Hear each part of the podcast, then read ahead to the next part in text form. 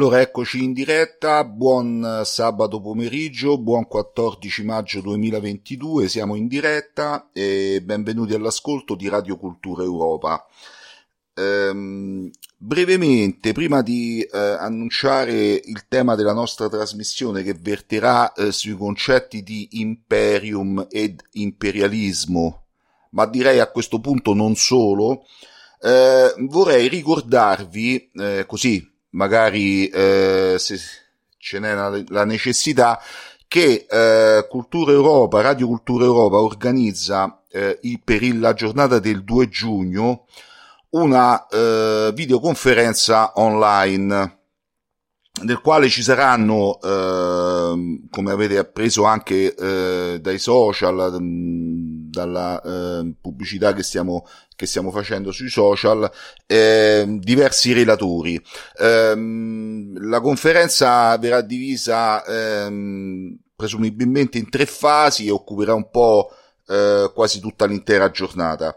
La cosa importante che volevo ricordare a tutti i nostri ascoltatori e chi ne fosse interessato che per accedere alla conferenza, cioè per ascoltare la conferenza, è necessario che voi inviate una mail di richiesta all'indirizzo email cultureeuropa 2 giugno chiocciolagmail.com.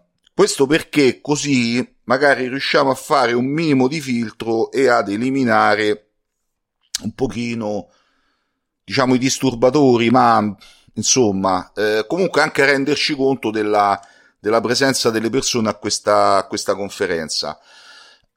Mm, quindi poi magari nei giorni successivi eh, pubblicheremo anche sui social eh, il programma esatto con i relatori. Bene, ehm, detto questo, vi ricordo anche che potete interagire con noi attraverso l'applicazione di WhatsApp al numero 324 953 9564. Ripeto, 324 953 9564. Ci potete fare delle domande, potete richiederci qualcosa, sia per quanto riguarda la conferenza del 2 giugno, ma anche e soprattutto per il tema della nostra trasmissione odierna che come abbiamo detto verte tra, su in, concetto di imperium e di imperialismo che sono a mio giudizio due concetti diametralmente opposti. Ma ehm, decidiamo oggi di realizzare questa puntata avvalendoci anche della collaborazione di importanti relatori come Francesco De Mattè Giuseppe Scalici e Francesco Ingravalle allora intanto vado a salutare Francesco De Mattè e Giuseppe Scalici ci siete? Sì. Perfetto. Allora, eh,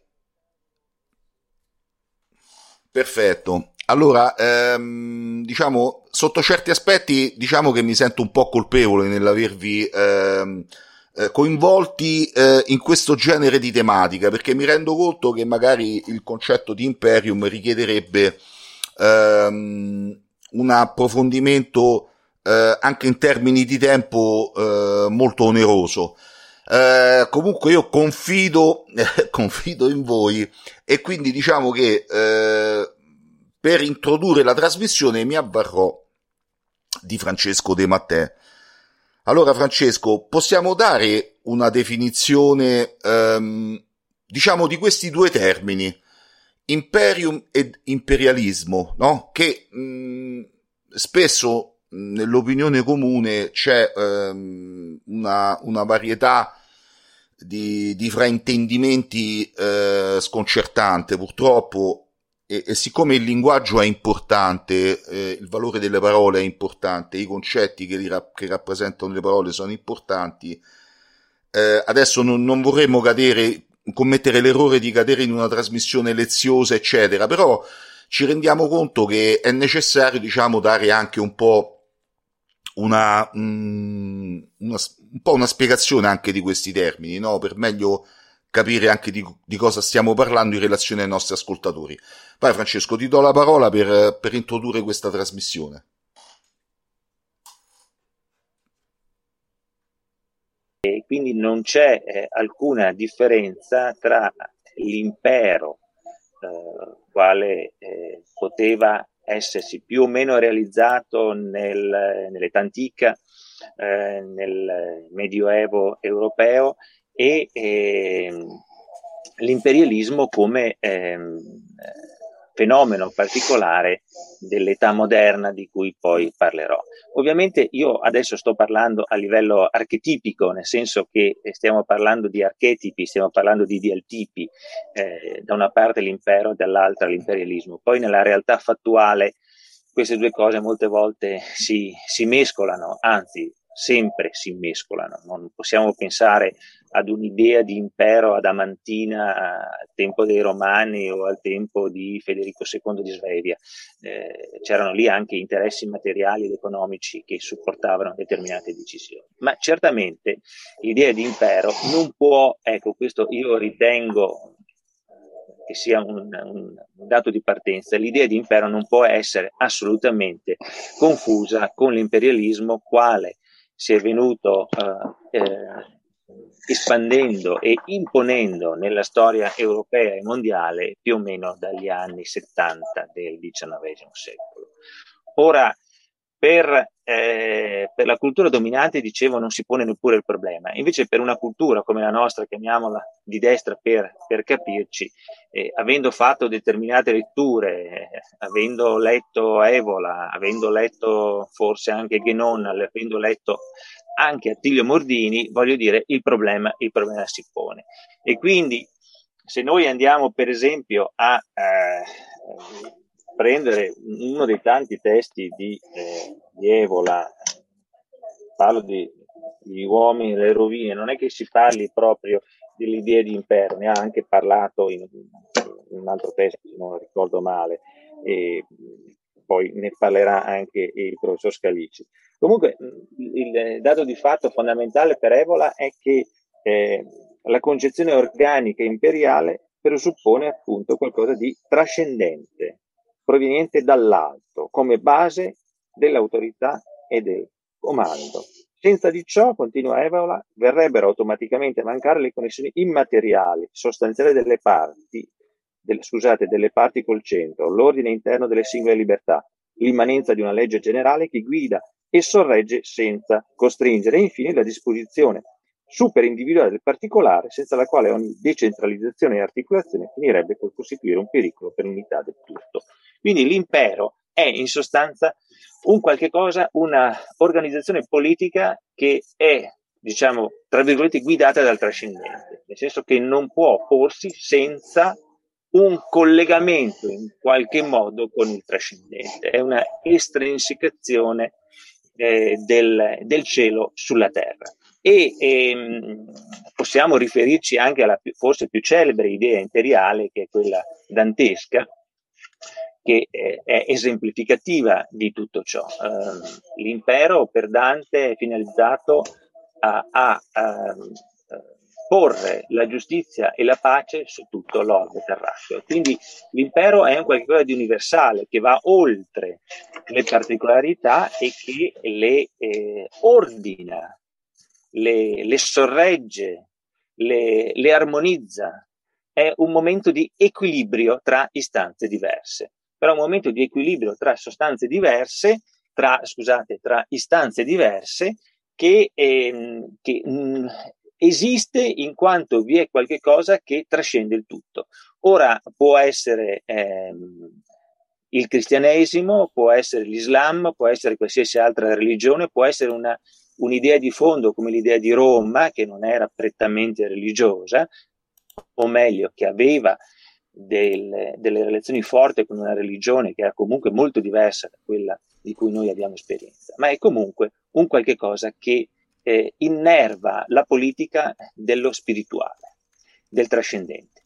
Ebbene, mm, questo archetipo, questo ideal tipo, questa ipotesi ermeneutica eh, ci serve per interpretare i fatti del passato e ci serve anche per interpretare i fatti del presente. Come dicevo prima, non, non possiamo pensare che poi nella storicità contingente eh, l'idea di impero medievale, per esempio, eh, abbia realmente eh, manifestato tutto quello che ho esposto in precedenza. Anzi, è successo molte volte il contrario, però, eh, però l'idea di fondo era quella. Ora, se noi invece andiamo a vedere eh, ad analizzare eh, l'imperialismo, quale eh, fenomeno politico, sociale, economico che, ehm, che si è eh, manifestato appunto nel, nell'Europa, nel mondo dal 1870, quantomeno sino allo scoppio della prima guerra mondiale, ma anche oltre, gli storici appunto parlano di età dell'imperialismo dal 1870-80 sino almeno allo scoppio della prima guerra mondiale, beh, gli stessi storici affermano che questa ideologia, tra virgolette, imperiale era motivata soprattutto da eh, eh, cause economiche, sociali, eh, politiche, non certamente da motivazioni di tipo, eh, di tipo spirituale.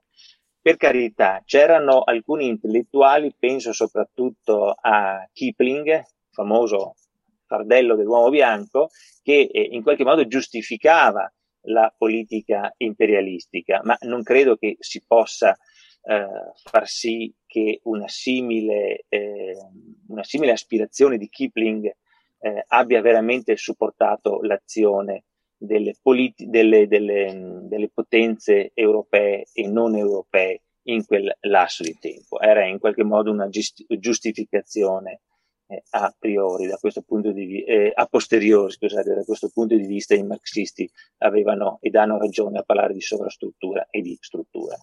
C'era, c'era, ben altro nei rapporti tra le nazioni e nei rapporti tra i popoli all'interno degli imperi quali si costituirono tra la fine dell'Ottocento e l'inizio del Novecento. C'era sicuramente il disprezzo per i popoli sottomessi, non c'era alcuna volontà di eh, farli rientrare, eh, rientrare in un ordine superiore di tipo trascendente e spirituale. D'altra parte, scusatemi la battuta, come facevano gli inglesi a imporre, a, imporre, a ehm, proporre un principio spirituale a popolazioni come quelle indiane che avevano ed hanno una eredità spirituale immensa. C'era ehm, qualcosa di molto più prosaico, c'era eh, una volontà di potenza fine a se stessa, la volontà eh, di dominare il mondo, di eh, mh, mm, eh, dominare le rotte commerciali, di eh, esportare il surplus di, eh, di merci prodotte nel, in patria, di avere a prezzi concorrenziali le materie prime che si trovavano nei territori coloniali all'interno dell'impero e così via. E c'era anche, diciamocelo francamente, una, una visione eh, eh, più che razziale, razzista del problema dei rapporti con gli, altri, con gli altri popoli, che sicuramente al tempo del Medioevo cristiano, anche di Romani, non esisteva. Io ho trovato una chicca, eh, un discorso che eh, lo statista francese Jules Ferry pronunciò in Parlamento nel 1880 85, in cui sostanzialmente si ripeteva un leitmotiv della, dell'epoca, il diritto delle razze superiori a dominare quelle inferiori. Ecco, eh, dominare è interessante il termine, non, non ordinare all'interno di, un, eh, di, uno stato organico, armonico ed equilibrato, ma il dominio, che è un, un qualcosa di tipico della, della modernità. E Ferri eh, ribadiva questo suo concetto in Parlamento dicendo, ripeto, che compete alle razze superiori un diritto cui fa riscontro un dovere che loro incombe, quello di civilizzare le razze inferiori. Quindi eh, possiamo dire che queste parole di, di Jules Ferry più o meno si possono, si possono mettere in bocca a tutti i, gli statisti europei eh, di quel tempo ehm, il rapporto tra i popoli quindi non era un rapporto eh, di mutua collaborazione, pur nella diversità, sia ben chiaro, ma di dominio, va bene, da una parte il superiore e dall'altra l'inferiore. Ecco, faccio una battuta, poi i miei illustri colleghi, a cominciare dal professor Scalice e dal professor Ingravalle, potranno dirmi se ho torto o ha ragione, ma provate a pensare a un imperatore romano che fosse andato ad Atene, un Adriano per esempio, a dire noi siamo i dominatori perché siamo la razza superiore nei confronti di voi, eh, eh, di voi greci, che siete, certamente non, non poteva neppure pensare, anche se ovviamente aveva una chiara percezione che i greci non erano i mauretani, ovviamente, però ecco, il, il, il rapporto era completamente diverso. Bene, per, ehm, per concludere, eh, ci serve questa metodologia per interpretare eh, gli eventi odierni? Alcuni affermano che c'è una visione imperiale nella Russia mh, attuale, nella Russia odierna e quindi le, in quello che accade in, in Ucraina. Ehm, non possiamo escluderlo a priori, io su questo so, non possiamo escluderlo a priori, anche se molto probabilmente sono altri, eh, altre le motivazioni, non possiamo escluderlo a priori. Quindi Mm, co- come facciamo per capire se è vero o non è vero? Dobbiamo, eh, dobbiamo utilizzare questo metodo ermeneutico, vedere in che modo eh, i russi eh, attuano questa presunta ideologia imperiale. Se i fatti confermano eh, le teorie, allora eh, anche in parte eh, vuol dire che bene o male c'è un'ideologia imperiale, altrimenti, altrimenti questo non c'è. Quindi io direi di stare sempre molto attenti nel dare dei giudizi, bisogna utilizzare i concetti, avere chiari i concetti innanzitutto, chiari i concetti e, e i concetti però sono sono come delle idee platoniche, no? poi dalle idee platoniche bisogna scendere, come diceva il buon Vico, nella ficcia di Romolo e quindi vedere se funzionano o non funzionano. Io credo che una metodologia di questo tipo eh, consentirebbe a molti di eh, non dire delle castronerie, per utilizzare un termine poco consono a questa trasmissione. Ecco, io mi fermerei qui e quindi ridò la parola sì. al buon Giancarlo. Grazie Francesco, molto molto giusta e condivisibile la tua, la tua introduzione e appunto ti ringraziamo di questo. So che tra poco dovrai diciamo lasciarci perché hai degli impegni improrogabili, quindi tra 5 ehm, minuti, tra sì. 5 minuti. Quindi, poi, poi, mi sentirò tutta la trasmissione. Va bene, quindi ti ringraziamo di questo. Ecco, io andrei a, grazie, a, grazie. Sì, ehm, diciamo a, a chiedere a, a Giuseppe Scalici Ehm, diciamo avrei tante, tante domande. Intanto saluto anche il prof Francesco Ingravalle che si è unito da poco a noi, eh? e quindi perfetto. E, allora, mh, mm, Peppe Scalici, ehm, trovo molto giusta questa, questa introduzione di, mm, di Francesco De Mattè, no? E soprattutto questo, questa metodologia che lui appunto giustamente propone per poter poi eh, verificare nei fatti eh, determinate intenzioni politiche, eccetera. Ecco, tu che cosa ne pensi? Allora, intanto ho molto apprezzato questa introduzione assolutamente profonda e valida, sia da un punto di vista contenutistico, sia da un punto di vista scientifico e metodologico. Ci troviamo di fronte a un quadro che è molto, molto complesso e che riguarda, diciamo così, idee concetti che sono diversi tra di loro e anche epoche storiche diverse. Quindi noi tentiamo di fare un minimo di, di ordine, in primo luogo per comprendere questi, questi fenomeni al cui interno noi stessi, insomma, come, come italiani, come europei siamo coinvolti e di eh, cercare di ricercare non tanto dei giudizi quanto delle valutazioni. Sine ira ac studio, come si diceva un tempo. Eh, dunque mi trovo d'accordo con l'impostazione che viene data a questa trasmissione. Eh, parliamo dunque dell'antitesi. Imperium o impero è una, è una questione che si riferisce soprattutto al mondo antico, cioè l'imperium, come lo intendiamo noi, è soprattutto, poi ovviamente ci torniamo, quello, quello di Roma. Una visione universalistica, gerarchica, organica e potremmo dire anagogica, cioè rivolta verso, verso l'alto.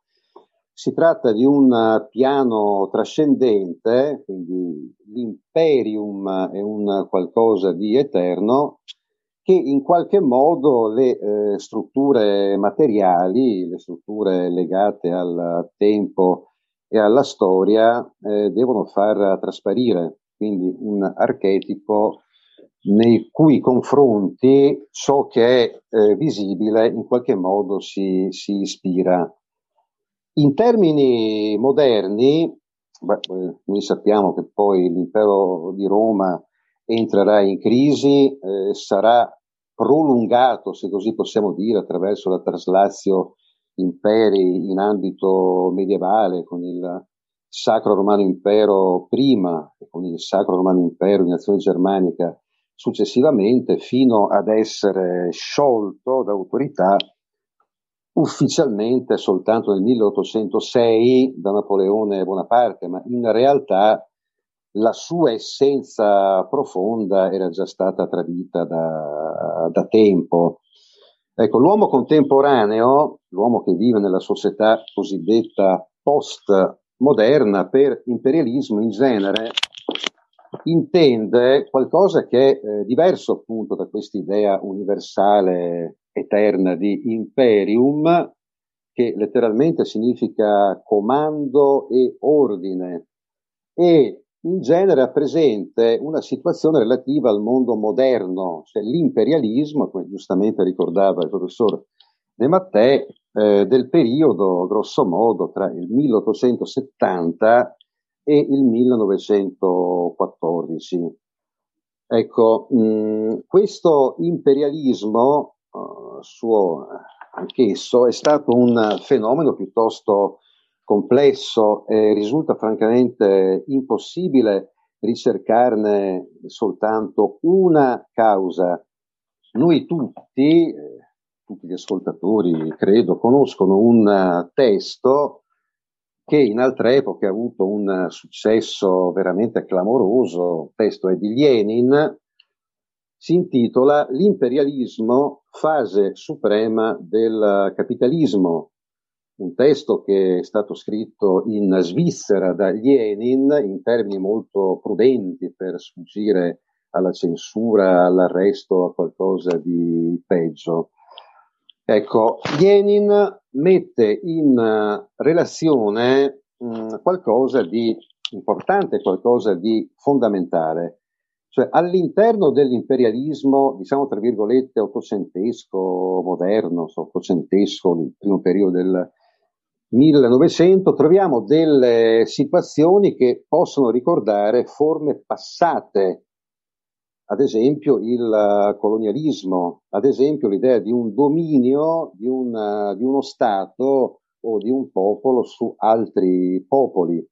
Però l'imperialismo nel mondo moderno, nel mondo dominato dal positivismo da un punto di vista filosofico e eh, da un atteggiamento di ordine scientifico, è, secondo appunto Lenin, seco- secondo l'autore, legato ad un certo stadio di sviluppo dell'economia capitalistica. Eh, noi sappiamo benissimo che secondo il marxismo ortodosso eh, l'economia rappresenta la base materiale, l'economia che poi eh, si intende come un certo tipo di rapporto di produzione, qua però andremo troppo lontano con il discorso.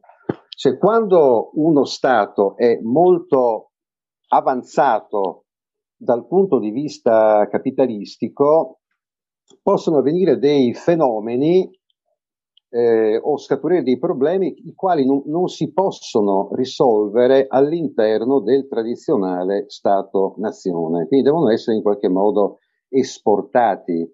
Ad esempio la sovrapproduzione, il famoso surplus, oppure eh, a, per fare riferimento a una situazione molto comune all'epoca, il fatto di eh, far intervenire l'esercito, eh, quindi l'industria degli armamenti, l'industria anche delle infrastrutture, delle navi e così via, al fine di eh, conquistare dei territori eh, dove fosse possibile acquisire materia prima, diciamo così, eh, a buon mercato, tra virgolette, e anche manodopera spesso non qualificata da poter utilizzare per la produzione della, della madrepatria.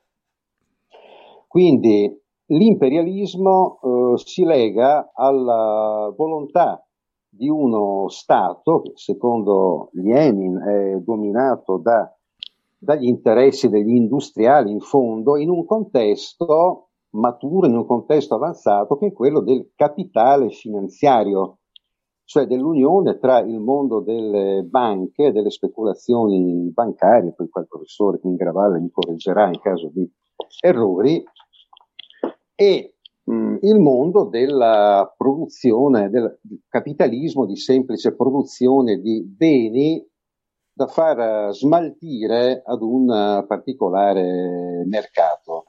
Quindi è proprio l'ampliamento del eh, mercato e il fissare delle zone anche molto lontane dalla madrepatria dove poter appunto celebrare un'egemonia a caratterizzare questa, diciamo, questa lunga fase storica che ha riguardato la politica di importanti paesi come la, il Regno Unito, appunto, che era il paese economicamente più avanzato all'epoca, ma anche la Francia, il Belgio, in qualche modo gli Stati Uniti e poi altri paesi ancora, ultimo dei quali l'Italia, dopo la sua unificazione. Infatti, Lenin a questo proposito avrebbe parlato, per quanto riguardava il contesto nazionale nostro, di letteralmente imperialismo degli, degli straccioni.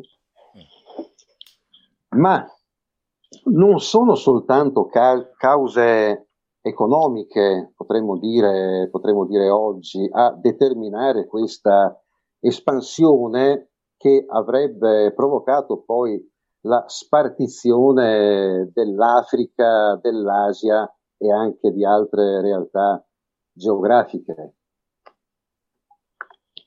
Ci sono anche eh, motivazioni chiaramente di ordine politico, di Machtpolitik, cioè di politica di, di potenza, quelle motivazioni che scorgiamo anche nella nostra epoca, eh, motivazioni anche di tipo ideologico, direi non, non dottrinario, ma ideologico sicuramente sì.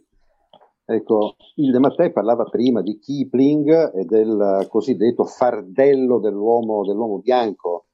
E qui entriamo in un uh, discorso che ritengo sia complesso, ma anche importante per capire delle dinamiche che poi non si fermano alla grande guerra, ma vanno anche oltre la grande guerra.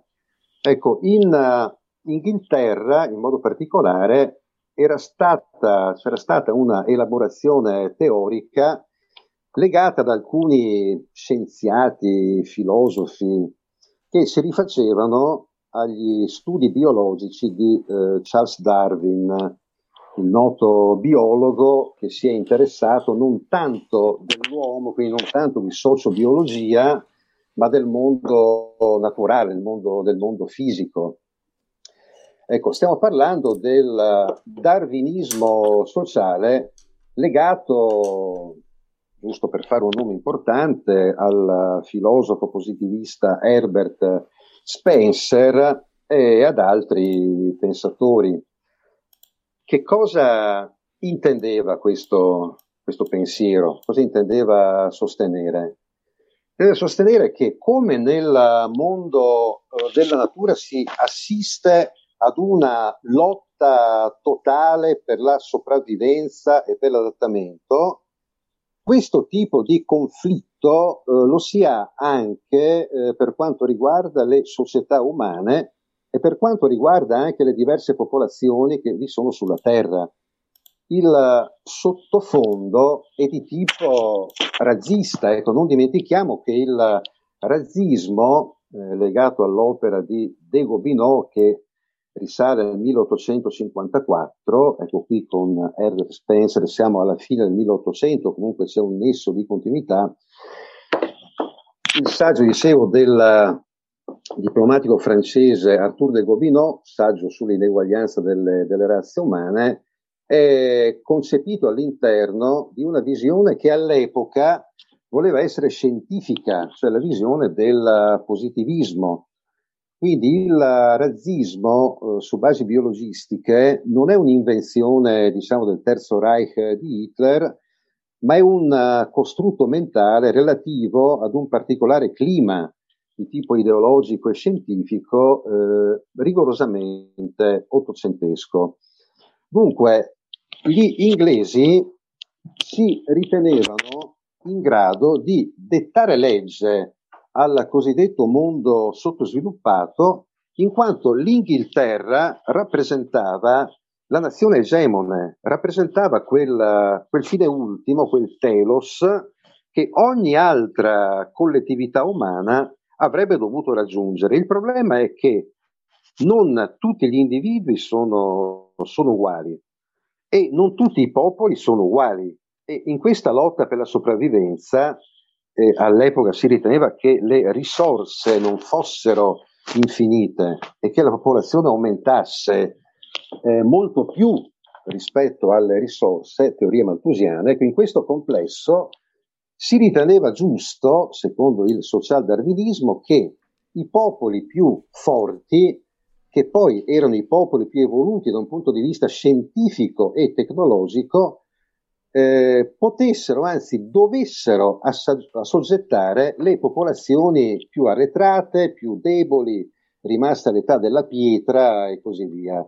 Cioè c'è questa idea di supremazia, potremmo dire dell'uomo bianco, ma non è preciso, del, dell'anglosassone rispetto, diciamo, a vastissime aree del mondo. Ecco, potremmo porci un'altra domanda, insomma, quali sono... Sì. Mi sentite? Sì, sì, ti sentiamo bene. Sì, sì, sì. Ecco, mh, mm, potremmo porci un'altra domanda. Quindi siamo molto lontani dall'idea antica di imperium, come giustamente ci ha fatto capire Francesco De Mattè. Mm. Siamo all'interno di una politica di potenza che tende a conquistare quante più zone possibili del mondo, non soltanto per acquisire materie prime, ma per utilizzare eserciti, navi, treni e via di questo, via di questo passo. Poi potremmo anche entrare nello specifico, sì. cioè se tutti gli imperialismi sono stati uguali oppure se alcuni avevano dei lati più, uma- più umani o meno umani e così via. Ma un'altra domanda sì. che riguarda anche il mondo attuale. Eh, questi, se esistono più imperialismi, l'imperium era un'idea unica, no? mentre gli imperialismi sono, ce ne sono molti. Se esistono più imperialismi, si va ad una situazione di guerra, questo è un rischio, ma non è eh, una cosa, diciamo, non è un fine necessario. E abbiamo qualche esempio storico.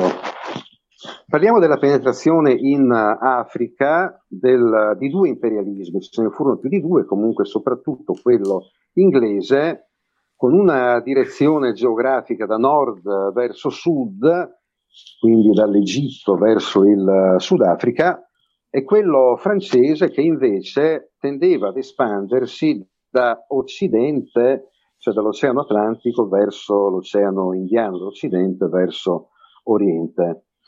Ecco, nel 1897, presso l'oasi di Fashoda, che si trova nell'attuale Sudan, eh, le due potenze rischiarono di eh, trovarsi militarmente contrapposte e quindi entrare in guerra tra, tra di loro, quindi per motivi di espansione imperialistica. Non, le cose non andarono in questo mo- modo, anzi si arrivò nel 1904, 1904 all'intesa cordiale, entente cordiale in francese, che portò ad una spartizione dell'Africa in sfere di influenza, quindi due egemonie di due stati diversi che però trovarono un accordo, quell'accordo che poi avrebbe dato vita alla triplice intesa, quindi sarebbe stato alla base eh, di uno degli schieramenti eh, belligeranti della prima guerra mondiale. Ma pensiamo anche alla fase finale della seconda guerra mondiale, con la spartizione dell'Europa, ma non soltanto dell'Europa, tra l'imperialismo degli Stati Uniti e l'imperialismo dell'Unione Sovietica. Esatto. Se c'è qualche. E qui qualche veniamo, diciamo, no, no, diciamo, abbiamo ascoltato con attenzione, infatti, tuo, il, tuo, il tuo intervento, e qui comunque arriviamo un pochino, secondo me, al nocciolo un po' della questione, no? Eh, anche all'Europa. Intanto volevo chiederti, secondo te, ehm, magari anche a Francesco Ingravalle, se vuole intervenire, eccetera, cioè, mh, mm, il, um, il colonialismo, secondo te, secondo voi, può essere definito anch'esso un fenomeno imperialistico o invece ha dei tratti differenti? Cioè, nel senso tu per esempio, non so, mi riferisco magari a, per, torna- per rimanere sempre un po' agganciati all'attualità, no? Cioè l'occupazione dei territori palestinesi da parte di Israele, no? Cioè attraverso mm. i coloni, però in realtà c'è un supporto militare notevole, quindi ehm, cioè, è cambiato qualcosa in questo modo di, di intendere il colonialismo oppure, oppure in fondo è sempre lo stesso? Allora, proprio qui di fronte una citazione di Lenin, tratto dal libro prima citato, L'imperialismo, fase suprema del capitalismo. È del sesto capitolo, editori, no, anzi Newton Compton l'edizione. Mm, Lenin scrive per quanto riguarda colonialismo e imperialismo quanto segue. Politica coloniale e imperialismo esistevano anche prima del più recente stadio del capitalismo, anzi prima del capitalismo stesso. Roma, fondata sulla schiavitù, vabbè, noi non siamo tenuti a condividerlo il punto di Lenin, comunque si dà una certa idea del problema. Roma, fondata sulla schiavitù, condusse una politica coloniale ed attuò l'imperialismo ma le considerazioni generali sull'imperialismo che dimentichino le fondamentali differenze tra le formazioni economico-sociali o le releghino nel retroscena degenerano in vuote banalità. Sì, vabbè, ok, allora siamo di nuovo in onda. E... perché purtroppo abbiamo avuto un piccolo problema tecnico dovuto alla linea. Allora sì, ehm, diciamo, ecco, Peppe, stavi ragionando un po', eh, ti avevo fatto mh, poc'anzi una domanda, no? Um, ti avevo chiesto se il colonialismo può essere eh, riconosciuto anch'esso come un fenomeno imperialista. E tu appunto stavi citando appunto eh, Lenin e quindi mh, se vuoi riprendere un attimo questo concetto brevemente magari.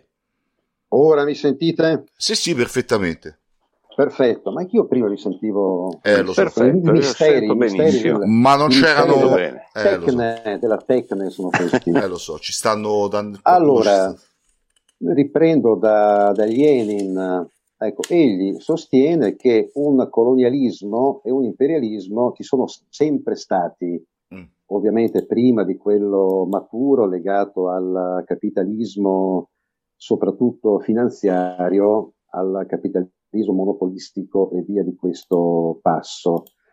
Per cui l'imperialismo moderno eh, comprende, diciamo così, anche il colonialismo. Ci può essere stata nel passato una situazione in cui invece il colonialismo, pensiamo al colonialismo di alcune polis greche, aveva dei connotati diversi quindi, da un punto di vista generale, è sempre opportuno storicizzare le, le questioni. Mm. In ambito contemporaneo, io credo proprio che il colonialismo eh, lo si possa esercitare in molti, in molti modi. Ad esempio, controllare economicamente un paese, anche se quel paese non viene occupato, è una forma di colonialismo oppure eh, controllare anche la lingua di un, di un, paese e via di questo passo. Cioè non c'è più bisogno di un esercito britannico che invada l'India, cioè, si può esercitare un controllo imperialistico e dunque a forziori una situazione di tipo coloniale anche senza bisogno di una conquista militare. Mm. Perfetto. E... Quindi, ehm, eh, sì, ogni, diciamo, così ogni fatto storico è individuale, come si insegna appunto la, la disciplina, però effettivamente da un punto di vista formale, dal punto di vista dell'eidos, cioè della sostanza profonda, come direbbe Aristotele, ovviamente delle analogie ci sono. Mm.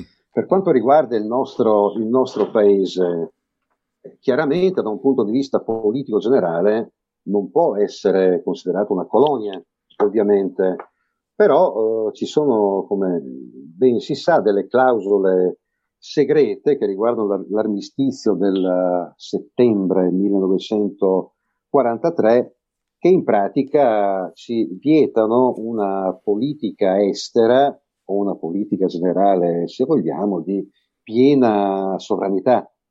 Mm. Quindi qualcuno ha anche parlato di una situazione che paragonabile, se non identificabile, a quella di una colonia per quanto ci riguarda degli Stati Uniti, cioè dei vincitori dell'ultimo conflitto. Ecco, queste forme di imperialismo ovviamente sono legate ad un discorso di potenza, ad un discorso di, di forza, non ad una visione del mondo, a una Weltanschauung che invece, al di là di tutti i fatti negativi particolari che sono successi, ha caratterizzato l'idea di imperium, come si dimostra, afferma Evola in più numeri eh, della rivista Imperium, che si pubblicava eh, agli inizi degli anni 50 dello scorso secolo e in diverse opere che egli ha scritto, in caso più tardi ci possiamo...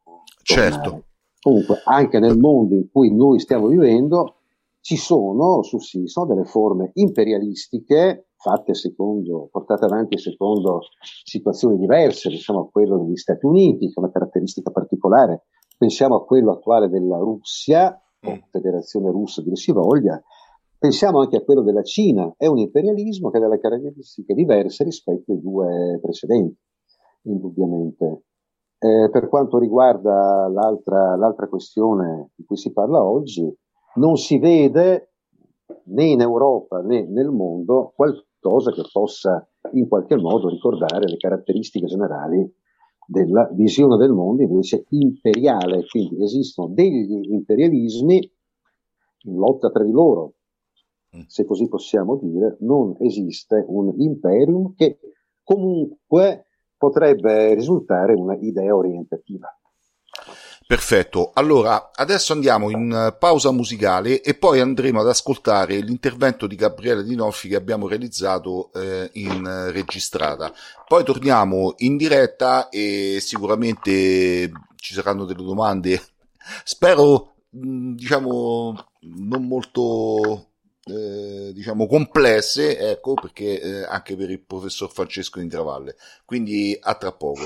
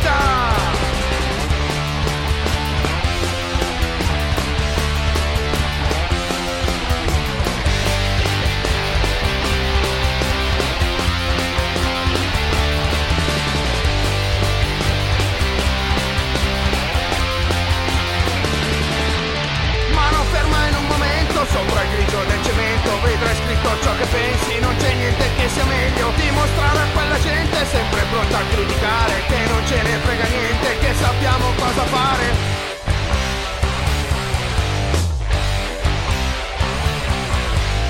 lotte contro i deputati per la nostra Italia in crisi, contro i tuoi peggior nemici o per i camerati uccisi. L'importante è non tacere, dire quello che ti piace, dimostrare di essere vivi e far sentire la propria voce. Scritte di libertà, della mia città.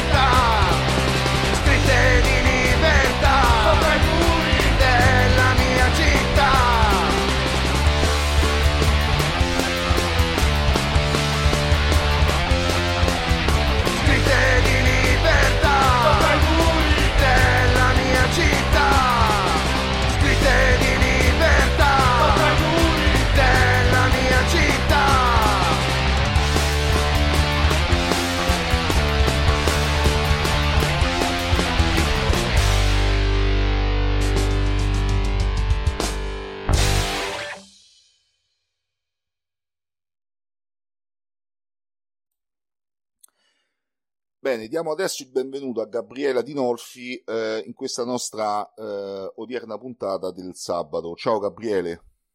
Salve. Allora Gabriele, oggi abbiamo un argomento, come sai, abbastanza, eh, a mio giudizio, interessante, ma anche eh, complesso sotto certi aspetti, che cercheremo di rendere eh, più semplice, ma non semplicistico, attraverso alcune domande eh, che sicuramente tu sarai a interpretare al meglio. Volevo innanzitutto chiederti, eh, secondo te, qual è la differenza eh, tra l'imperialismo odierno delle superpotenze, eh, della Russia, degli Stati Uniti d'America e ehm, la visione imperiale eh, tedesca degli anni della prima guerra mondiale? Che differenze ci sono? Della prima guerra mondiale? Eh, della seconda guerra mondiale, scusa, un lapsus. Beh, vabbè, eh, innanzitutto, mh, mm, diciamo, cioè io partirei da un altro discorso, dalla differenza che c'è tra l'imperialismo e l'impero, prima esatto. di andare poi a esatto. eh, allora, l'imperialismo è la, uh, la conquista uh, di popoli e, o mercati uh, da parte di alcune potenze che poi dopo si procedono, oggi va tanto di moda questo termine geopolitica di cui tutti si riempiono la bocca, diciamo che c'è un discorso di fondo sulla differenza tra le potenze di terra e le, le potenze di mare.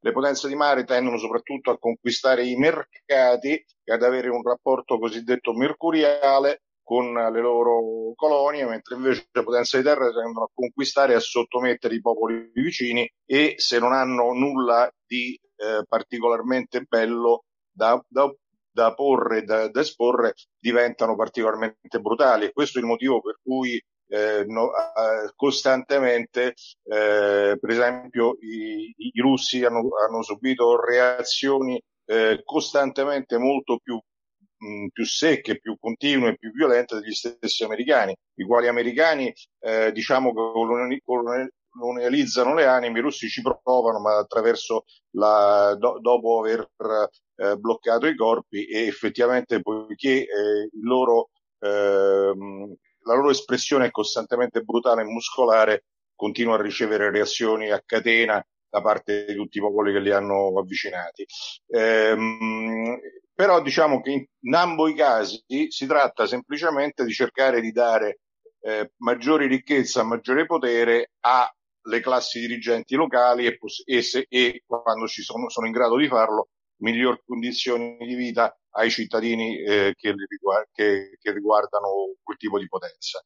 L'impero è un'altra cosa perché non è che non, ha, non abbia anche questo, questi aspetti, sostanzialmente ce li ha tutti e due, ma eh, fondamentalmente si fonda su una visione in qualche modo verticale, su una concezione eh, diciamo di, di, di, di eh, come posso dire, di anago- anagogica, quindi di rialzo del, del, tutto quanto l'insieme attraverso un nuovo eh, modello di vita che, che, sia cultura, che sia architettura, che sia pittura, che sia filosofia, che sia eh, arte, che sia fisica, che sia metafisica, cioè è qualcosa che tende in qualche modo a sublimare e eh, tutto si basa su, una visione appunto verticale che è quella del, del, del, dell'imperium su cui che, che, poi viene direttamente dalla stessa visione verticale del fascio nell'antica Roma e, ehm, e quindi diciamo ha una differenza eh, assoluta anche perché poi dopo eh, nell'impero eh, la tendenza è che tutti i cittadini dell'impero vengono eh, eh, considerati fa- facenti parte di, una, di, un insieme che, viene, eh, che, che va anche loro, a loro vantaggio e, e, e quindi c'è una crescita, una crescita, comune. L'idea dell'impero è stata fonda- fondata a Roma, e questo mi sembra evidente, ci sono anche altri imperi tipo il Celeste Impero in Cina, però l'idea dell'impero è romana e l'idea dell'impero romana è poi stata eh, ripresa in chiave ghibellina. Abbiamo avuto anche un tentativo di mantenere l'impero eh, eh, un pochino più a est con Bisanzio, ma era un'altra cosa, è stato eh, un, un, un, impero che spesso e volentieri scadeva nel, nel, nel, nel colonialismo eh, navale e poi ci sono stati tentativi più moderni di fare l'impero eh, sempre più ad est, eh, fondamentalmente in Germania e in, in, Russia. In Germania è stato un po' troppo, parlo della, della, della Germania Guglielmina e via dicendo, è stata un po' troppo muscolare da caserma. Eh, in Russia è sempre stato un disastro perché era una delle classi dirigenti con dei servi della gleba e una visione truculenta e, e bestiale di tutto quanto l'insieme poi abbiamo avuto il Sacro Romano Impero, che ben sappiamo che è stata la, la, la, la sintesi tra l'idea imperiale e nuova, il nuovo ecumene cattolico in una certa parte d'Europa. Eh, quando manca appunto questo qualcosa che allo stesso tempo di metafisico, di culturale, di superiore, indubbiamente superiore eh, anche dal punto di vista della, della, della, della giustizia, della, della Lex, e dello IUS e via dicendo, non si può parlare di impero, ma si deve parlare o di imperialismo o di colonialismo. Quindi, secondo te, ehm, possiamo definire il fascismo e il nazionalsocialismo tedesco anche dei fenomeni eh, imperialisti? Allora, eh, è più complesso, nel senso che il fascismo è molto più impero, del, se vogliamo, del nazionalsocialismo, perché è una visione assolutamente universale, eh, pur mantenendo le differenze, cioè era molto più romano eh, delle origini come, come, come, come, impostazione. Quello tedesco invece si è basato parecchio sul, sul, sul folk, sul popolo e, sulla, e sullo spazio vitale. Eh, diciamo che però avendo eh, ri, eh, ritrovato eh, riassur- eh, il collegamento ancestrale con eh, degli elementi assolutamente superiori o comunque sia sacrali e metafisici, ed avendo realizzato, perché di fatto realizzò un sistema politico, culturale e sociale mh, sicuramente equo e eh, rivoluzionario in senso positivo rispetto al liberalismo, per non parlare del comunismo, diciamo che l'imperialismo tedesco eh, eh, si avvicinava abbastanza all'impero, mentre l'impero fascista era, eh, diciamo, eh, diciamo, era più impero che imperialismo. Eh. Diciamo che eh, la concezione, il concetto di imperio, no, per come possiamo intenderlo noi, si basa sul concetto, sul, sul mito dell'Europa, no? Tu eh, oggi come vedi ciò che sta accadendo eh, tra Russia e Ucraina e quindi Europa? Eh, pensi che eh, la Russia stia eh, ingaggiando una guerra nel nome di una guerra di civiltà e quindi eh, di una visione imperiale oppure invece si tratta di una situazione che può cadere appunto solamente in un, in un ambito imperialistico, come abbiamo definito poc'anzi. No, la Russia sta ingaggiando una, una, una, uno sforzo titanico eh, per, per, cercare di salvaguardare, di imporre la, il, nel, ancora nello spazio generale quel minimo di potenza che la sua arretratezza culturale, spirituale, eh, il suo, il, che la sua informità, perché poi sostanzialmente è fondamentalmente informe, la sua, il suo essere grezza, che il suo essere eh, caotica, che il suo essere eh, veramente eh, agli antipodi di ogni tipo di civiltà, vorrebbe imporre. Cioè la Russia sta, sta facendo un disperato tentativo di mantenersi a livelli di, di potenza eh, perché mh, mm, eh, quando sta crollando su se stessa in tutto e per tutto e lo sviluppo delle, del, dei tempi, lo sviluppo delle relazioni, anche lo sviluppo dei commerci, l'ha, l'ha schiacciata oramai verso un terzo livello, neanche più il secondo di, delle potenze mondiali. Sta facendo un, un, tentativo disperato usando soltanto i muscoli che si sono dimostrati anche neanche, neanche troppo allenati per cercare in tutti i modi di tenersi aggrappata e di avere uh, e di, di mantenere un, uno status che non le appartiene più. E gli americani l'hanno aiutata in tutto in questo, un po' suggerendola, un pochino alleandoci di fatto, un pochino eh, tra virgolette provocandola, eccetera, perché in questo modo eh, ci tengono a tenaglia e quindi schiacciano l'Europa, le danno difficoltà per potersi eh, ricostruire in questo momento, la frenano nella sua ascesa che era, eh, che era, che era, che era progressiva, la frenano nella sua eh, Costituzione, o, o, o, cercano di frenare una sua Costituzione che poi invece adesso sembra che eh, al contrario la reazione stia, stia proponendo il contrario. Ma insomma, eh, se c'è scontro di civiltà, per me non c'è, ma l'unica civiltà non è certo quella russa. Al massimo possiamo parlare, ecco, un po' di civiltà la troviamo nel, nel modo in cui si comportano gli ucraini. Ecco, mm, diciamo, prendo un pochino a conclusione di questa nostra chiacchierata, no? eh, il comportamento riguardo alla civiltà. Mi viene in mente, cioè mi ha lasciato un po', mi ha colpito molto la notizia ehm, che i russi hanno praticamente abbandonato moltissimi eh, corpi di, di, di, caduti militari, in, in circa 1500 credo. Um, co- cioè, come giudichi tu questo atteggiamento di un combattente che comunque lasciano i propri caduti così a terra in una cella frigorifera senza io non li giudico io non li giudico, io cosa... li valuto che è diverso. Okay. Li valuto, ma il discorso, il punto di fondo è l'errore che viene commesso da molti che considerano che i russi siano europei.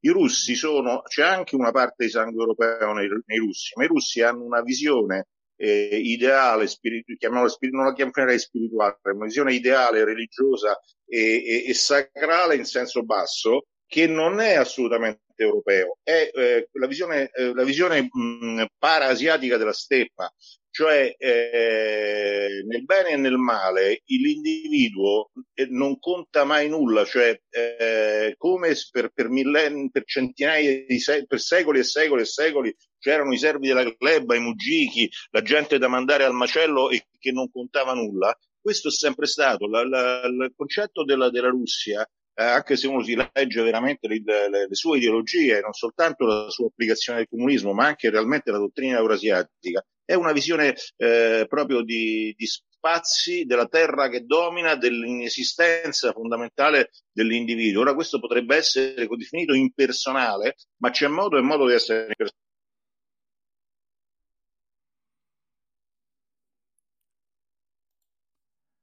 Queste, eh. Eh, queste della, de, de, dell'individualità. Invece in questi, nei casi soprattutto collettivistici eh, dell'est, di parte del sud, in quelli ctoni, eh, l'individuo è al di sotto del, del, della collettività, è un atomo che non conta nulla, quindi eh, ci sta tutto che loro considerano così i loro soldati, eh, in quanto sono chiamati a combattere e morire per la collettività, che non è la stessa cosa della comunità e non è nemmeno la stessa cosa della patria, anche se ne parlano parecchio. E è un modo di essere, quindi io eh, non mi permetto di giudicarlo perché sta esattamente nella loro visione delle cose che non può essere sim- assimilabile alla nostra. Perfetto. Allora, eh, sì, è sparita leggermente la tua voce per qualche secondo, ma comunque il senso del, della, della risposta è molto chiaro. Va bene, allora grazie a Gabriela Dinolfi e quindi continuiamo la nostra trasmissione, magari reinvitando Gabriele le prossime volte. Grazie a voi, buona serata. Allora, siamo tornati praticamente in diretta dopo aver ascoltato uh, Gabriela Dinolfi che abbiamo registrato ieri. Um, allora, intanto eh, volevo chiedere a Francesco, anzi no, mh, mm, volevo tornare con, uh, con Giuseppe Scalici perché uh, c'è una citazione molto interessante che ci sì, vuoi proporre. È una citazione di Evola tratta dalla rivista Imperium è il primo anno della rivista, il numero 2. Citazione importante perché eh, non solo parla di Imperium, appunto, quindi il nostro oggetto di studio, ma parla anche di una possibile Unione Europea. Grazie. Dicevola. In secondo luogo, è bene astenersi da qualsiasi applicazione troppo diretta delle idee assennate idee, dunque archetipi planetari eterni sono le idee imperiali. Perché è inutile appagarsi di semplici parole e fare della retorica. Oggi in Europa inutilmente si cercherebbe un contenuto concreto per un'idea imperiale vera, mantenuta rigorosamente sul piano suo proprio che è metafisico e tradizionale. Parlare di una unità europea su base federale, con unioni doganali, conferenze culturali e simili è naturalmente uno scherzo. Solo nel segno dell'impero l'Europa potrebbe tornare una, una come una nazione spirituale e un blocco di civiltà. Ma il clima attuale, che è quello delle forze politiche materializzate, di prepotenza dell'economia, di collettivismo, di estrinsecazioni selvagge, di una cieca volontà di potenza, è il meno propizio a tanto. Crediamo che occorra pensare ad un fatto d'ordine non semplicemente umano, appunto alla folgore di Apollo trasfiguratrice, eh? nel potere di uomini e dominatori di uomini in funzione di un'idea universale che si possa realizzare una soluzione reale e in grande. Ecco, 1950 era il momento della contrapposizione, almeno sulla carta, tra i due imperialismi uniti tra di loro contro l'Europa, cioè quello degli Stati Uniti e dell'Unione Sovietica. Una situazione che mi sembra di scorgere per qualche aspetto anche ai nostri giorni. Mm-hmm. Benissimo, e ecco io allora volevo chiedere a Francesco Ingravalle una domanda che spero non sia molto complessa nel senso poi della risposta, no? Che mi verrebbe da, mi verrebbe da chiedere ehm, che differenze ci sono secondo voi tra il Reich, l'Imperium e il moderno imperialismo? Ma eh, io eh, partirei proprio dal, da, da, qualche considerazione eh, che riguarda proprio la parola imperium. L'imperium è il comando, è il comando militare e naturalmente il problema eh, fondamentale è che ci si riferisce solitamente all'imperium romano, che è stato sostanzialmente una dittatura militare che eh, è sorta dalla crisi della forma mista che aveva preso corpo attraverso diverse mediazioni fra gli ottimati e la plebe. Eh, bisogna sempre tenere presente che l'imperatore romano non ha, non ha mai avuto uno statuto giuridico, cioè è sempre stata una figura di fatto e soprattutto che è espressione delle legioni. No, eh, più che eh, essere espressioni delle legioni e dell'aristocrazia senatoria. Quindi la componente nobiliare è messa quasi sistematicamente da parte da tutti eh, gli imperatori, mm, dai migliori ai peggiori, e che eh, si è stabilizzata attraverso la politica di conquista che eh, è nota a tutti e che non, non, è, non, è, non, è, neanche opportuno riassumere, tanto, tanto è nota. Eh, va da sé che in questa epoca eh, si è convinti, e questo è un dato di fatto, che ci sia una molteplicità di numi che eh, disciplina eh, ogni aspetto della, della vita umana, e questo in continuità con la Roma arcaica. Quindi eh, anche la funzione del comando è considerata in rapporto a potenze invisibili a mio avviso eh, la cosa non cambia mm, quando con Teodosio nasce l'imperium cristiano, perché i numina diventano un solo numen e la Respubblica viene definita Respubblica cristiana. Mm, naturalmente assolutamente intollerante nei confronti di ogni forma di religiosità diversa dal culto dell'uomo sulla croce. Eh, per, io ho sempre presente il libro sedicesimo del codice di Teodosio, dove sono eh, enumerate le sanzioni contro tutti coloro che cristiani non sono. Ora, eh, se a Bisanzio, eh, cioè a Costantinopoli, il, il, legame tra la Chiesa e eh, il Dio unico dei cristiani e l'imperium assumerà soprattutto con Giustiniano il carattere totalizzante che ancora oggi per esempio caratterizza eh, i paesi cristiano-ortodossi, come la Russia. Eh. A Occidente, soltanto nel IX secolo, abbiamo l'imperium come forma, peraltro effimera di, coesi- di consistenza politica, perché mh, sostanzialmente il modo di produrre la ricchezza in quell'età, che è definita l'età del primo feudalesimo, è tendenzialmente anarchico, ostile a qualsiasi governo centrale non solo della produzione, ma a qualsiasi governo centrale eh, come tale. Un'ostilità che, che si riverbera nella lotta eh, dei baroni contro l'imperatore, dopo la morte di Carlo Magno, per esempio, ma non solo.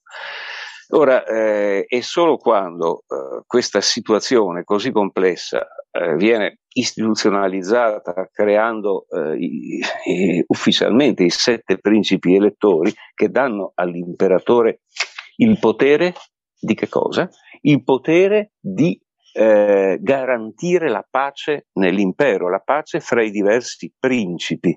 Quindi, da questo punto di vista, eh, l'imperatore è un primus inter pares, un primo fra pari. E, quindi eh, i singoli principi eh, sono soliti, eh, anzi non quindi, a differenza dell'imperatore, i singoli principi sono soliti tramandare il potere territoriale secondo la legge del maggiorascato. Quindi l'imperatore è un principe come gli altri, che ha il suo territorio, che lo tramanda secondo il principio eh, della trasmissione e della sovranità del titolo sovrano al figlio maggiore. Per quel che riguarda la gestione dell'intero impero, l'imperatore è un mediatore tra i eh, diversi principi, tra i diversi signori territoriali. Cioè i signori territoriali scelgono uno tra loro perché dirima le controversie inevitabili addirittura viene istituita la Camera imperiale, il Tribunale imperiale per tutte le questioni in merito. E su cosa si basa l'imperatore? Sulle consuetudines, cioè sul diritto consuetudinario. Lui è un interprete. Eh, tutti i giuristi eh, cinquecenteschi e seicenteschi, giuristi imperiali, ribadiscono questo concetto. Sia il re, sia l'imperatore, ma soprattutto l'imperatore, è un interprete di quello che c'è già, non fa le leggi, non è la fonte delle leggi, è la fonte dell'interpretazione corretta delle leggi, che è l'interpretazione che garantisce la pace all'interno del territorio imperiale. Ora, eh, questa struttura non può essere definita uno Stato e se ne rende conto eh, fin dal principio eh, Niccolò Machiavelli nel ritratto delle cose di Magna, eh, nel quale mm, riporta le sue impressioni dopo eh, essere andato nel Tirolo a conferire con eh, i componenti della corte di Massimiliano I. Si rende conto cioè che non esiste un potere centrale, ma esiste invece un rapporto di mediazione di cui l'imperatore è garante all'incirca, all'incirca come poteva esserlo il Papa eletto dai principi della Chiesa che quindi il proprio potere lo doveva esclusivamente alla, alla volontà dei principi della Chiesa.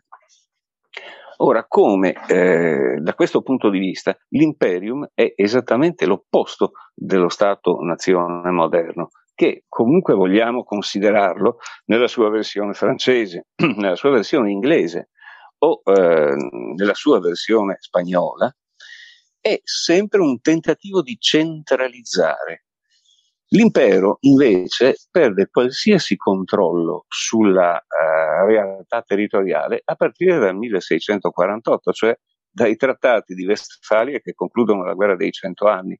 Nei trattati si legge che qualsiasi principe eh, dell'impero può stipulare accordi con qualsiasi altro sovrano senza consultare nemmeno l'imperatore.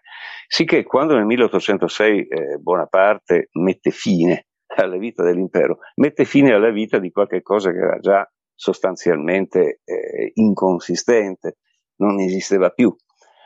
Ora, eh, che cosa ha eh, permesso la trasformazione, cioè l'utilizzo della parola eh, impero nel, nel, nuovo conio dell'imperialismo, cioè che cosa, che cosa, cambia, che cosa ha suscitato questa trasformazione eh, linguistica.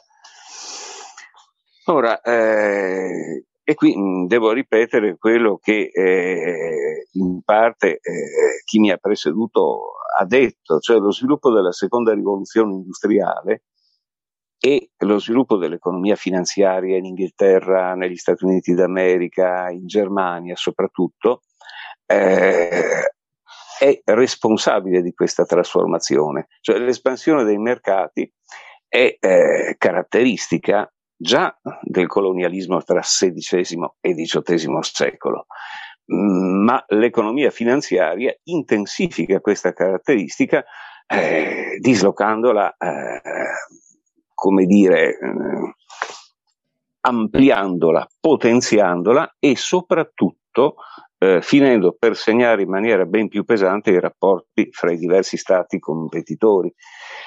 Quindi la domanda a questo punto è eh, perché dire imperialismo?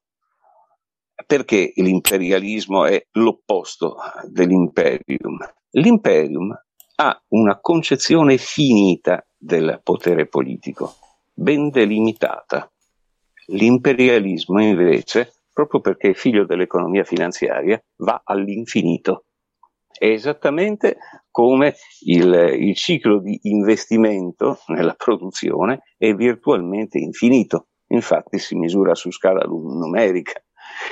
Questo eh, che, cosa, che cosa significa? Significa che cambiata, pass- eh, passati da una forma di economia, quella tipica del Sacro Romano Impero della Nazione Germanica, statica, tutt'altro che dinamica, non in movimento, non in espansione, con eh, gli stati-nazione industrializzati e soprattutto reindustrializzati con la seconda rivoluzione industriale, siamo passati a una immagine completamente diversa proiettata virtualmente nell'infinito. Questo eh, spiega anche perché eh, l'imperialismo, a differenza dell'impero, sia generatore di guerre continue. Qualcuno potrebbe dire, ma nel 500 è stato il secolo di ferro, quante guerre? Sì, ma nessuna guerra paragonabile per estensione e per radicalità dei risultati alla prima, alla seconda guerra mondiale. Cioè l'età dell'imperialismo, l'età dell'economia finanziaria è anche l'età delle guerre mondiali. Quanto più si estende eh, il mercato, tanto più si estende il rischio di conflitti mondiali. Io ci metterei anche la guerra fredda, che è stata una guerra, la terza guerra mondiale, che noi non stiamo aspettando o temendo, ma perché c'è, semplicemente c'è già stata. Ora, questo, eh, sotto questo profilo, il problema eh, è a che serve ragionare sull'imperium? Ecco, questo è un discorso che eh, mi sembrerebbe mm, molto importante proporre. Cioè, si potrebbe dire siamo lontanissimi dall'imperium. Le nostre non sono economie statiche, ma sono economie dinamiche. Non sono più economie fondate su una manifattura, ma sono economie fondate sulla digitalizzazione dei processi di produzione. E quindi questa forma, la forma dell'imperium, che importanza eh, può avere per noi? Ebbene, eh, vado subito al, al nucleo fondamentale mh, mm, del problema, secondo me è fondamentale. L'esigenza di un garante della pace non sussiste più soltanto come sussisteva eh, all'epoca del Sacro Romano Impero della Nazione Germanica fra un numero limitato di stati, ma sussiste a proposito dell'intero globo terracqueo. Ora, eh, vediamo che, che, cosa sta, che, cosa sta, succedendo e quali possono essere le proiezioni in prospettiva. Cioè, l'economia finanziaria ha creato una grande semplificazione a partire dal, dai primi anni 90, perché ha generato dei blocchi che non sono ancora blocchi politici in senso proprio, veramente imponenti. Per esempio, la connessione Stati Uniti d'America-Europa. Eh, Gli Stati Uniti d'America si tirano dietro in questa connessione con una connessione finanziaria l'America Latina, la comunità andina con il Mercosur e naturalmente il NAFTA. Poi abbiamo un uh, blocco che sta lentamente emergendo sul problema delle sanzioni alla Russia, la Cina e l'India. Quindi Russia, Cina e India, con l'ASEAN, vale a dire l'organizzazione uh, di mercato comune dei paesi del sud-est asiatico, se si presta fede ai dati finanziari. Poi abbiamo l'Unione Africana che è ai suoi primi passi ancora.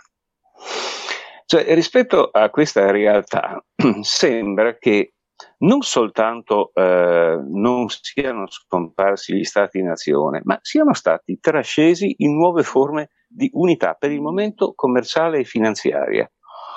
Eh, dipende, eh, e non, non, credo che sia possibile prevederlo eh, con certezza, ma dipende da una serie di fatti imponderabili che queste unità diventino più solide e quindi si configurino politicamente.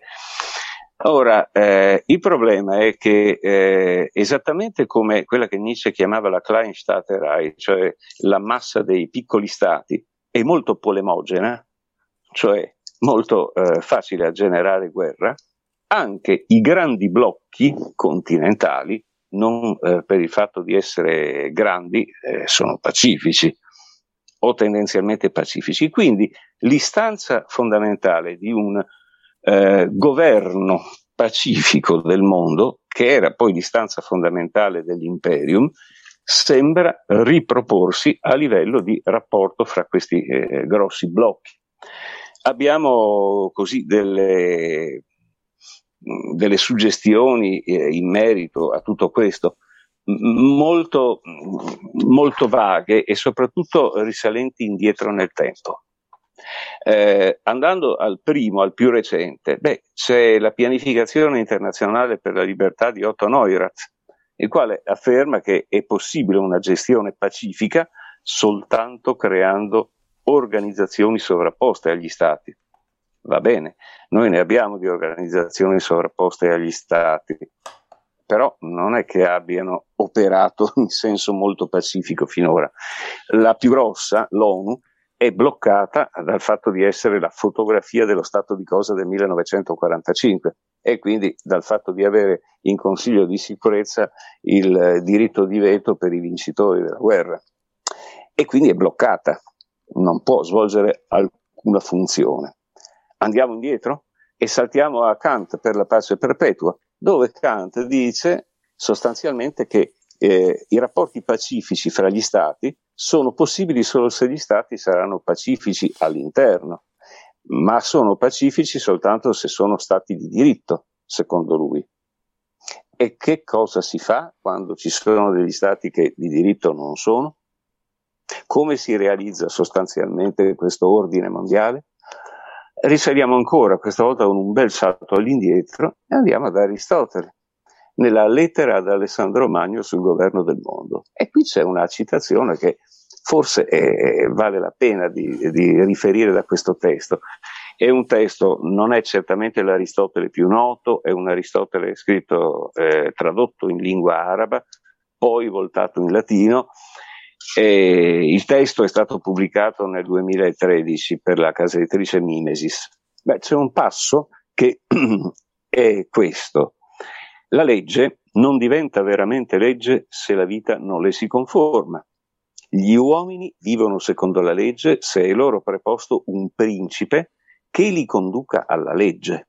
Ora, il principe è una persona, non necessariamente può essere un organismo internazionale, che li conduca alla legge. Su quale base? Allora qui eh, noi ci limitiamo e penso che sia possibile solo porre, come dire, un'esigenza della pura ragione, cioè nella situazione attuale i rapporti pacifici, che non significa non conflittuali, significa solo non guerreggiati, sono possibili soltanto se sorge, se viene fatto sorgere un organismo che alla maniera del Sacro Romano Impero della nazione germanica rispetto ai principi tedeschi sia in grado di amministrare una legge comune. Solo che il problema è che quel imperatore aveva un carisma superiore, ricorda Evola. In questo caso noi il carisma superiore non ce l'abbiamo, non è più epoca di crismi superiori, anche perché non ci, credia, non ci crediamo. c'è chi ci crede, ma eh, in linea di massima ben pochi a questo mondo vivono alla luce di questa idea che occorre un crisma superiore per svolgere un'attività di politica internazionale. E quindi la nostra esigenza di pura ragione eh, rimane lì sul tavolo perché le manca un corpo, le manca, le manca un soggetto politico, le manca sostanzialmente, cioè, per, tanto per dire, giusto per fare riferimento a un autore che di solito non, non si coinvolge in questo tipo di discorsi, come si immagina eh, Marx eh, il mondo del futuro, Marx ed Engels nel manifesto? Loro si immaginano semplicemente che le frontiere cadano di fronte allo sviluppo della, dell'economia capitalistica. Ma nel momento in cui eh, cercano di pensare quali possano essere i rapporti fra gli stati, il discorso diventa nebuloso. Eh, e non stupisce che diventi nebuloso. Eh, non diventa nebuloso in Nietzsche perché Nietzsche parla in maniera chiarissima di lotta per la potenza, date anche le, sue, le premesse dalle quali parte. Nietzsche, tra parentesi, è il primo o tra i primi a intuire che la politica si, sta, si organizzerà in blocchi continentali. È un aspetto del pensiero di Nietzsche non notissimo, ma eh, è, è, tra i primi, se non il primo, a, imma- a immaginare uno sviluppo di questo genere. Ebbene, eh, però, eh, siccome per lui eh, la vita è volontà di potenza, il problema dei rapporti futuri non si pone, perché saranno i soliti rapporti di guerra eh, e di guerre, fra l'altro, che mancheranno di motivazioni ideali, perché leggendo Nietzsche per quello che è, Nietzsche eh, abbraccia semplicemente la teoria della pura e semplice potenza come pienezza d'essere. Quindi non lo puoi usare per una teoria dell'imperium, non lo puoi usare assolutamente, devi semplicemente mh, considerarlo eh, alla luce di una, una visione piuttosto naturalistica dei rapporti, dei rapporti fra stati. Però in quella luce eh, va a finire che Nietzsche è il filosofo della contemporaneità, a quanto pare, perché eh, quello, che sta, quello, che sta, accadendo è proprio, è proprio, questo, che si sta riproponendo dopo, dopo essersi proposto più volte nel, nel secolo scorso. Quindi il problema eh, rimane aperto, secondo me, cioè l'imperium resta un modello, una idea regolativa, e poi eh, quanto, quanto, quanto, l'impero abbia, abbia presa, eh, anche perché poi c'è da tenere presente questo, quando eh, Negri e Hart hanno pubblicato il volume intitolato Impero, Beh, eh, partivano dal presupposto che prima o poi eh, l'economia globalizza- in via di globalizzazione avrebbe unificato il mondo, ma non è successo questo. E non è successo perché la globalizzazione non era un processo astratto, ma era un processo eh, dovuto a catene di investitori prevalentemente occidentali. Non solo occidentali, ma prevalentemente occidentali. Quindi noi ci ritroviamo a ragionare dopo l'impero di Negri e, Hart e dopo che la realtà eh, ha dimostrato mh, mm, che era una previsione mm, non corretta, dopo aver dimostrato che non era corretta neanche la previsione di chi immaginava che il ruolo degli stati sarebbe diminuito in, se- in conseguenza della globalizzazione eh, c'era un uh, autore giapponese, Kenichi Omae, La fine dello Stato-nazione, eh, che eh, prevedeva proprio la scomparsa dello Stato. E in realtà eh, sembra che a tutti sia sfuggito che chi ha guidato la globalizzazione sono stati de- degli stati, spesso stati continentali o subcontinentali. Quindi io eh, lascerei aperto come problema. Mm-hmm. Beh, direi che cioè, ti abbiamo ascoltato veramente con molta attenzione perché sei andato proprio nel profondo della situazione, cioè hai dato veramente un quadro esaustivo, Francesco. Um, vorrei andare a chiudere questa nostra trasmissione con una semplice domanda. Secondo te nel concetto di imperium c'è il superamento del concetto di eh, nazionalismo e di sovranità diciamo oppure tende a inglobarlo a superarlo in una dimensione più ampia cioè oggi eh, se uno ehm, guardando a una concezione dell'imperium ha senso poi definirsi nazionalisti e sovranisti eh, ma, eh, se posso rispondere io? Certo, certo. Sì. Anche... Ma secondo me no, perché è esattamente l'opposto. Eh, ma non solo, perché l'imperium sorge prima e indipendentemente e poi contro quello che è il nazionalismo. Il nazionalismo mm, si sviluppa dalla rivoluzione francese, è un'ideologia del terzo Stato e eh, sostanzialmente eh, nel, mondo, eh, nel, mondo, del 500 e del 600 è molto difficile eh, individuare qualche cosa che somiglia al concetto di nazione come viene sostanzialmente coniato da, da Robespierre e poi rafforzato da Bonaparte e poi ripreso dai nazionalismi del XX secolo che lo riprendono pari pari estendendolo e addirittura radicalizzandolo. E quanto poi alla questione della sovranità, se è sovrano l'imperatore non può essere sovrano qualcun altro. L'unico modo di eh, uscire da questa alternativa che può sembrare mh, mm, bloccante è quella di immaginare la eh, sovranità condivisa tipica dei sistemi federali. Allora si distingue un livello in cui gli stati membri della federazione sono sovrani, un certo numero di politiche e un certo altro numero di politiche che invece sono di pertinenza della federazione, del potere federale. È sostanzialmente il principio della, della, della divisione delle competenze che troviamo anche nel trattato sull'Unione Europea, il trattato di Lisbona. Però è l'unica possibilità di mantenere in piedi da un lato una sovranità ristretta, eh, relativa se vogliamo, quella degli stati membri di questo organismo più grande e dall'altro lato di garantire però che questa sovranità sia guidata eh, da, istanze, da istanze superiori.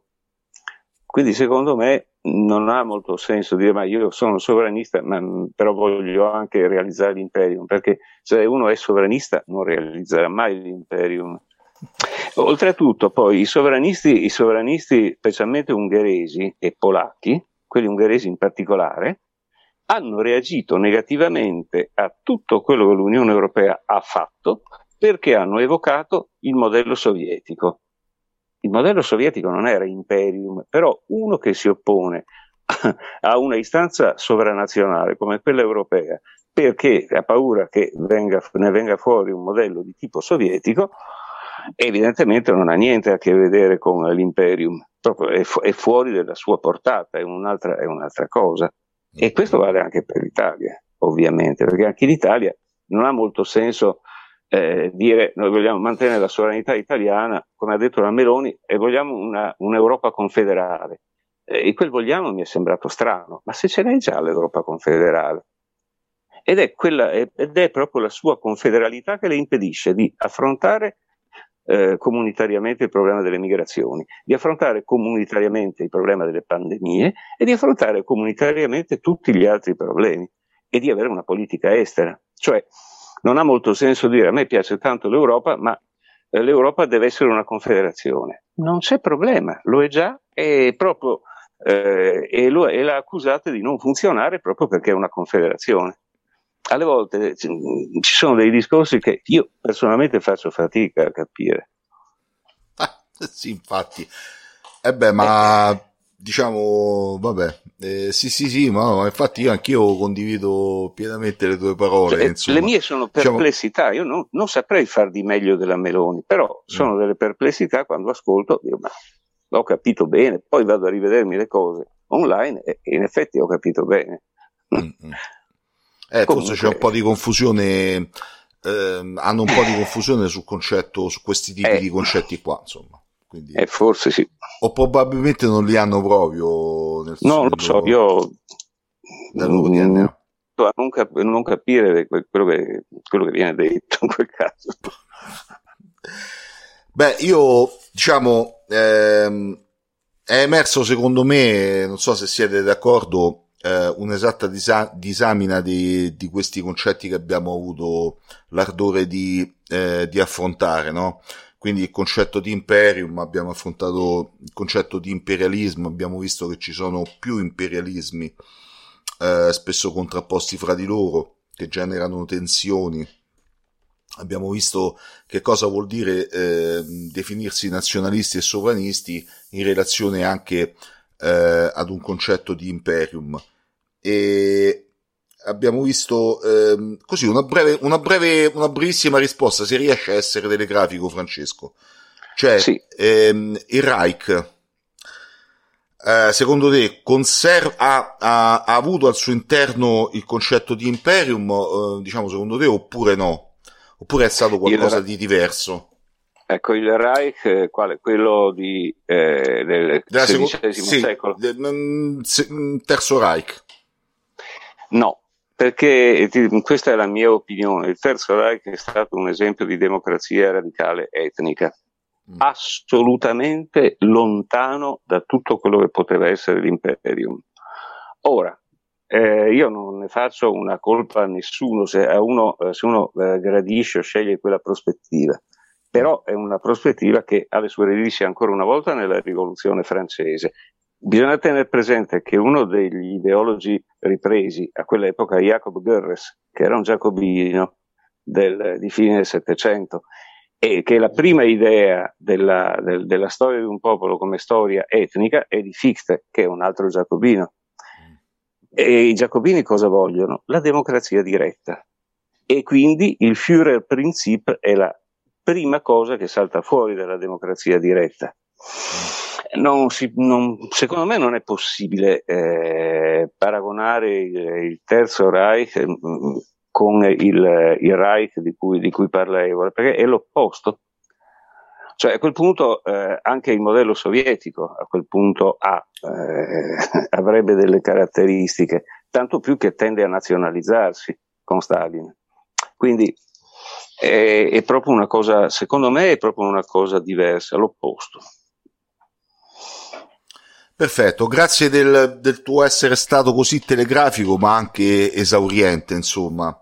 E quindi io andrei verso la conclusione di questa trasmissione, ringraziandovi principalmente di avermi seguito in, questo, in questa puntata, eh, di avermi dato retta sull'analisi di queste tematiche che sono molto complesse e non sono esauribili nell'arco di una puntata radiofonica, chiaramente. Ma quindi ringrazio voi, ma anche e soprattutto le vostre capacità culturali di sintesi e di esposizione che rendono sempre le nostre trasmissioni molto valide, almeno spero, nei contenuti e verso, verso anche chi ci ascolta, no? Perché questo sempre eh, ci teniamo sempre a dirlo che non siamo autoreferenziali, ma cerchiamo sempre di di essere collegati alla realtà e di essere sempre, mh, mm, sempre presenti nella realtà di ciò che accade. Uh, quindi io ringrazio nell'ordine uh, Francesco De Mattè, uh, Francesco Ingravalle, Giuseppe Scalici e anche Gabriela Dinolfi che è intervenuto con noi seppure in maniera registrata. Vi do appuntamento a, a, martedì prossimo per le altre dirette e non mi stanco di ricordare a tutti i nostri ascoltatori che il 2 giugno eh, Cultura Europa e Radio Cultura Europa ehm, daranno vita ad una conferenza online eh, come magari avete potuto anche apprendere sui social e eh, per accedere a questa, a, a questa conferenza come, come spettatori è necessario che voi inviate una mail dove successivamente vi verrà dato in prossimità della riunione della conferenza il link per accedere. Questo magari semplicemente per dare un minimo di filtro, no? visto, visto l'intensità e, e, e il numero dei relatori. Parteciperanno un po' molte comunità militanti attraverso dei loro relatori. Il tema sarà l'Europa e il tornare, l'obiettivo del tornare potenza, la questione energetica, insomma, si cercherà un po' di di, di, di dare vita ad un dibattito anche chiarificatore sotto certi aspetti di, di, di, quelle che sono le tematiche che ci stanno un po' più a cuore. Detto questo, eh, vado con la sigla e vi do appunto appuntamento a martedì prossimo. Grazie a tutti. Ciao, grazie. Buonasera, buonasera a voi. Buonasera, buonasera Peppe. Buonasera a tutti. Buonasera Francesco, Ciao. Carlo e a tutti. Ciao, ciao. A tutti voi. Ciao. Ciao.